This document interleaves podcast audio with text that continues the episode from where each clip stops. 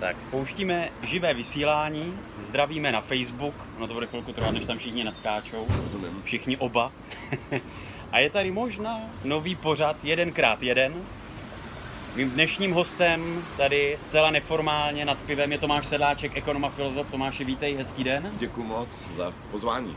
Doufám, že nás slyšíte, vidíte. Kdybyste se chtěli na něco zeptat, tak samozřejmě můžete. Hlavně prosím vás teda napište, jaká je tady zvuková kvalita.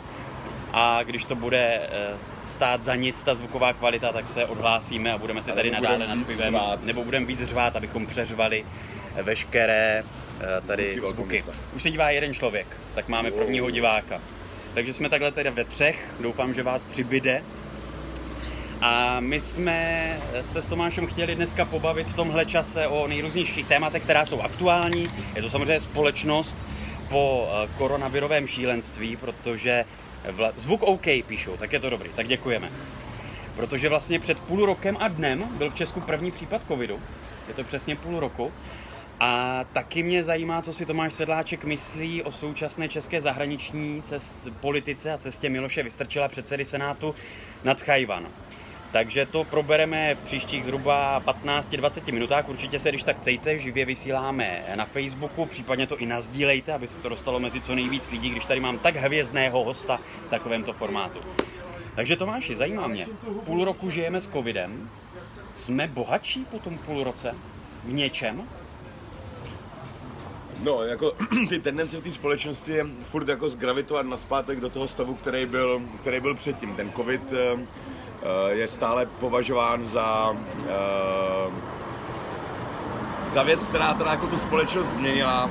Je takový vtip mezi, mezi, mezi korporáty, že vlastně pohyb do digitalizace eh, ten, ten skok udělal eh, ta karanténa nebo ten covid o hodně víc, než se snažili všichni šéfové, kteří to měli v, popis, v popisu práce. Za pár týdnů. Za pár týdnů. No, um, já, to, já to čtu jakožto uh, věc, kdy, kdy vlastně ta naše přepracovaná společnost najednou zjistila, že ono to jako vlastně jde bez toho růstu, že se vlastně nic úplně šíleného nestalo. Můžeme být vděční, že jsme tak bohatá společnost, že jsme si mohli dovolit asi půl roku um, vypnout. Nikdy v dějinách si myslím, že se, nebo nenašel jsem analogii.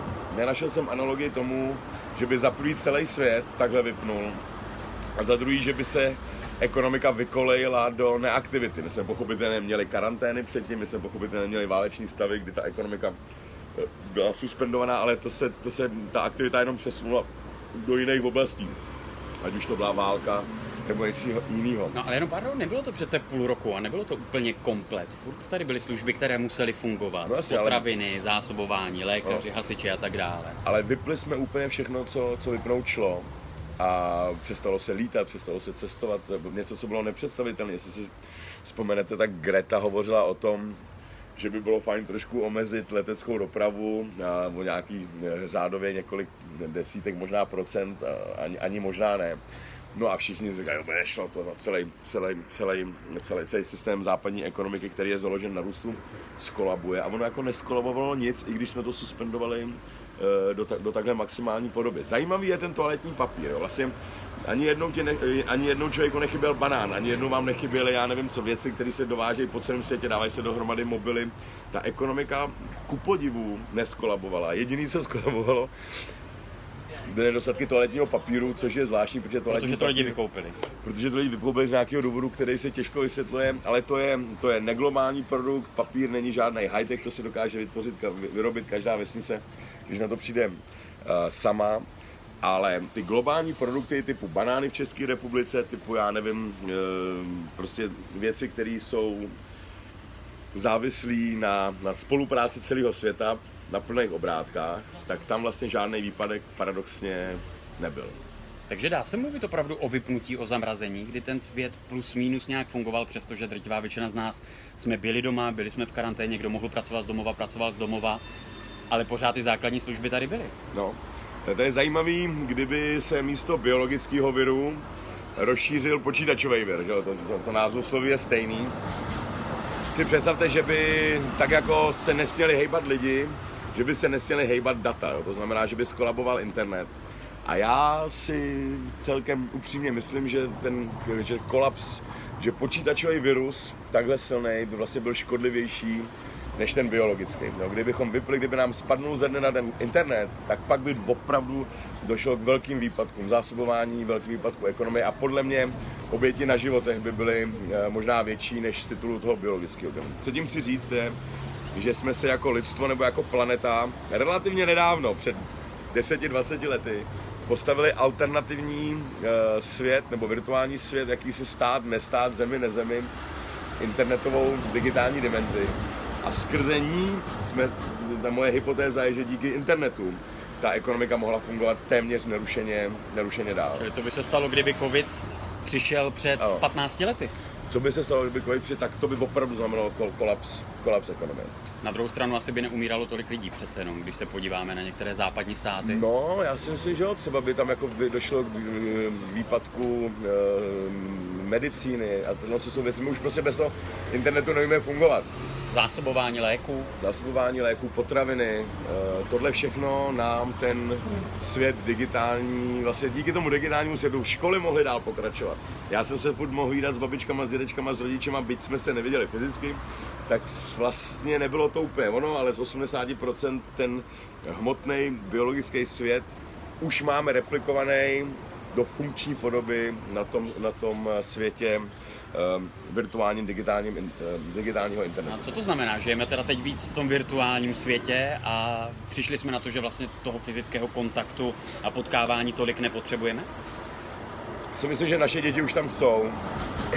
Já si myslím, že um, těžiště lidského vnímání se během naší generace pomalučku přesouvá na internet, co se týče jako toho primárního světa. Jo, pro naše děti myslím, že tenhle ten svět biologický už je takový. Uh, eh, to je svět, tam se sekundární? Chodí, sekundární. A je to dobře? Ale uh, hele, já, já, jako staromilec, já mám tohle to rád, no. já jsem na to zvyklý, já jsem to vychovaný, mně to bude chybět. Ale našem dětem už to nechybí a za 30, 50 let um, budeme do tady toho světa chodit asi tak, jako dneska chodíme do lesa. Jo? Párkrát za rok, ale už tam nebudeme bydlet. A já, mně se to taky jako moc nelíbí. Já se snažím to říkat neutrálně, aby nebylo poznat moje preference.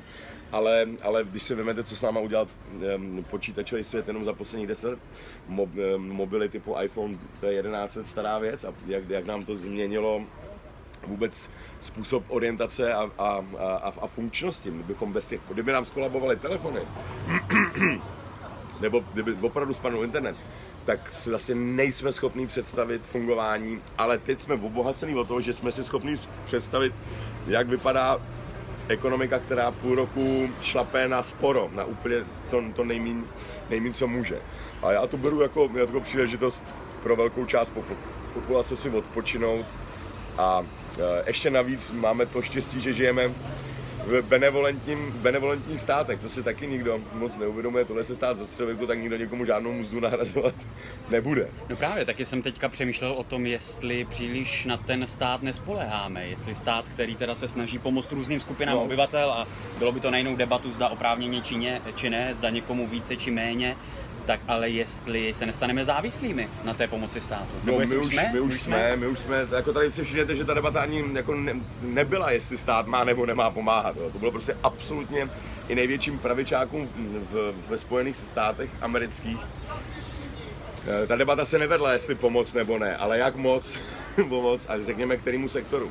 Ale ta závislost na tom státě a ta neschopnost fungovat bez něj je téměř, to jako kdyby se chtěli fungovat bez, bez kola nebo bez, bez silnic. Jo. Ten stát um, hraje zejména v těchto těch situacích jako nezastupitelnou roli a není nikdo, kdo by přišel s nějakým tržním řešením. A co se stane teď? Budeme méně konzumovat, méně spotřebovávat, méně lítat, méně vyrábět? A nebo naopak jsme viděli, že nám to chybí a budeme chtít paradoxně všeho víc?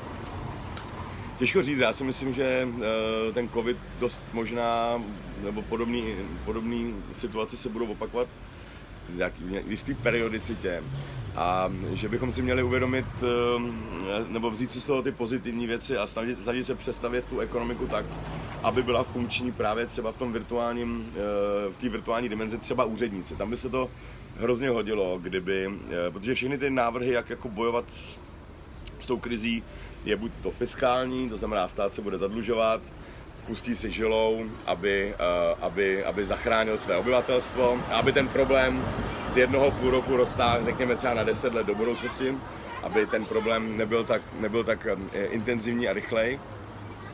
A druhý jsou monetární triky, jo? to znamená, teď se vlastně otvírá experiment, jestli náhodou není možné se zadlužit a, a tisknout peníze a že jediná, jediný negativum, kde se vlastně ukáže, je inflace, což teď nevypadá jako největší problém, který bychom mohli mít. Za pár let to bude vypadat jinak. Ale co já bych chtěl, je pro mě monetární i fiskální operace jsou triky. Jo, tím vlastně efektivitu té země nějak jako nezlepšíte.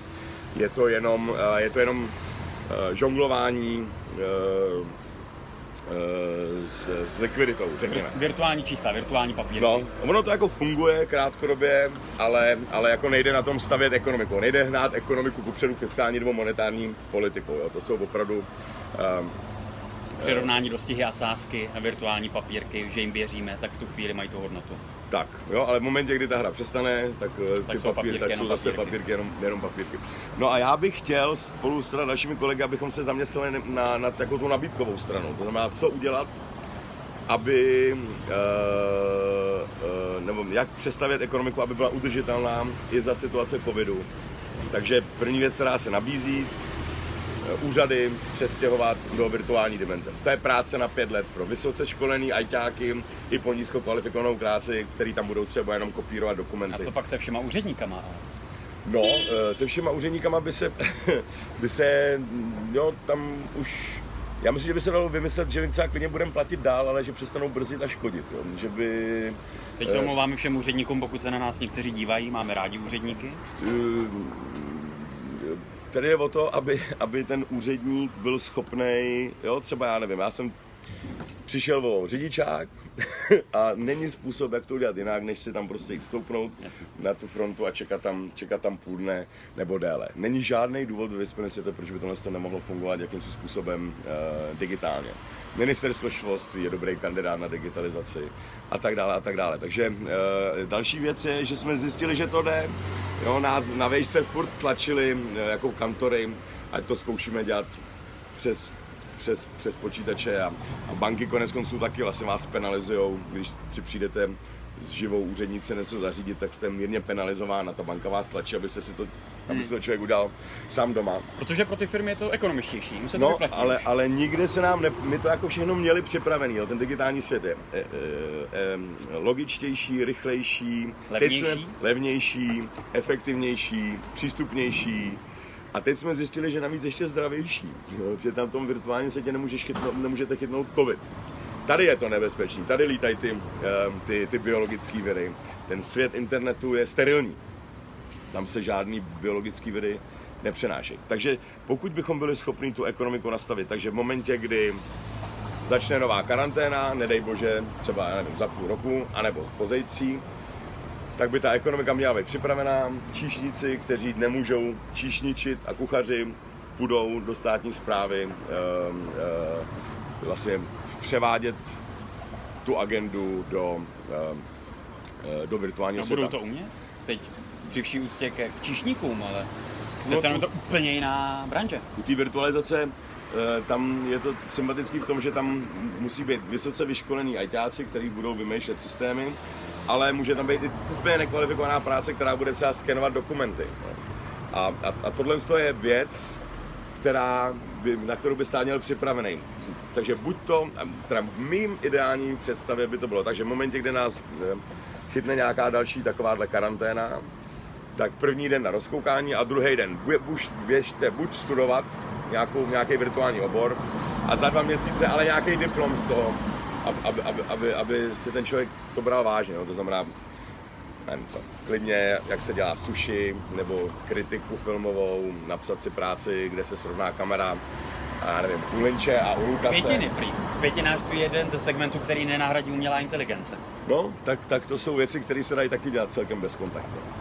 Takže buď to by ty lidi šli studovat a dostanou nějaký plat, jakoby stipendium, to znamená, ten nepodmíněný příjem, o kterém se hovoří, by byl podmíněný vzděláváním a ti, kdo na tohle to nemají náladu, tak by šli z hospody tady kousek vedle Uh, buď to kopírovat dokumenty, anebo vymýšlet způsob, jak, jak ty věci nedělat jako ve středověku. My tu státní zprávu máme víceméně stejnou jako jako za Rakouska Uherska.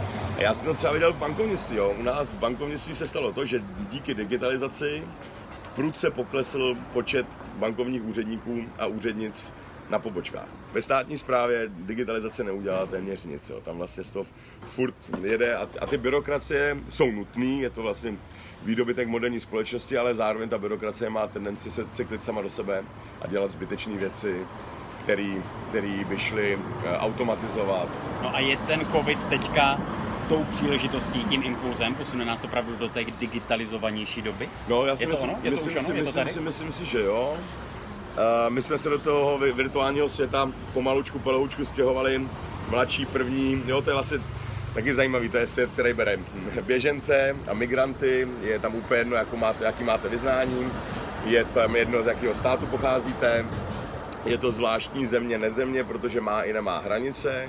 Je to sen anarchistů, protože nejsou žádní králové internetu, nebo, nebo císaři, nebo carové, nebo nějaký staršostvo internetový. Na druhou stranu je to vlastně komunisticky nebo komunitárně přístupný svět, i pro relativně chudý lidi stačí mít mobilní telefon s připojením na internet nebo někde přístup na wi a osmiletý dítě má vlastně stejný kapitál na tom, v tom internetovém světě jako Steve Jobs nebo Bill Gates nebo, nebo Donald Trump nebo ředitel NASA.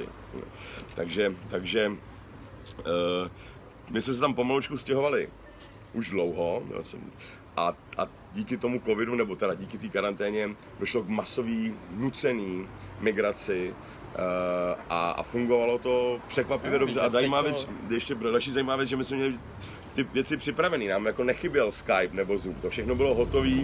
My jsme jenom překolili. Ne, asi ne, ne, ne, ne, nevzniknul žádný jako nějakým způsobem úplně nový produkt z titulu té korony, protože jsme to všechno měli už třeba 8 let připravený, ale nepoužívali jsme to tak, jak jsme zjistili, že je možný uh, kvůli té korona. No a není právě v té anarchii, ale právě to nebezpečí, že si tam kdokoliv může říkat cokoliv, že tam neplatí pravidla, že se tam můžou šířit fake news, lži, že může docházet k šikaně, nevím, spoustu dalších negativ, které to pochopitelně přináší. To je, eh, ten svět nový není, není pochopitelně bez nevýhod.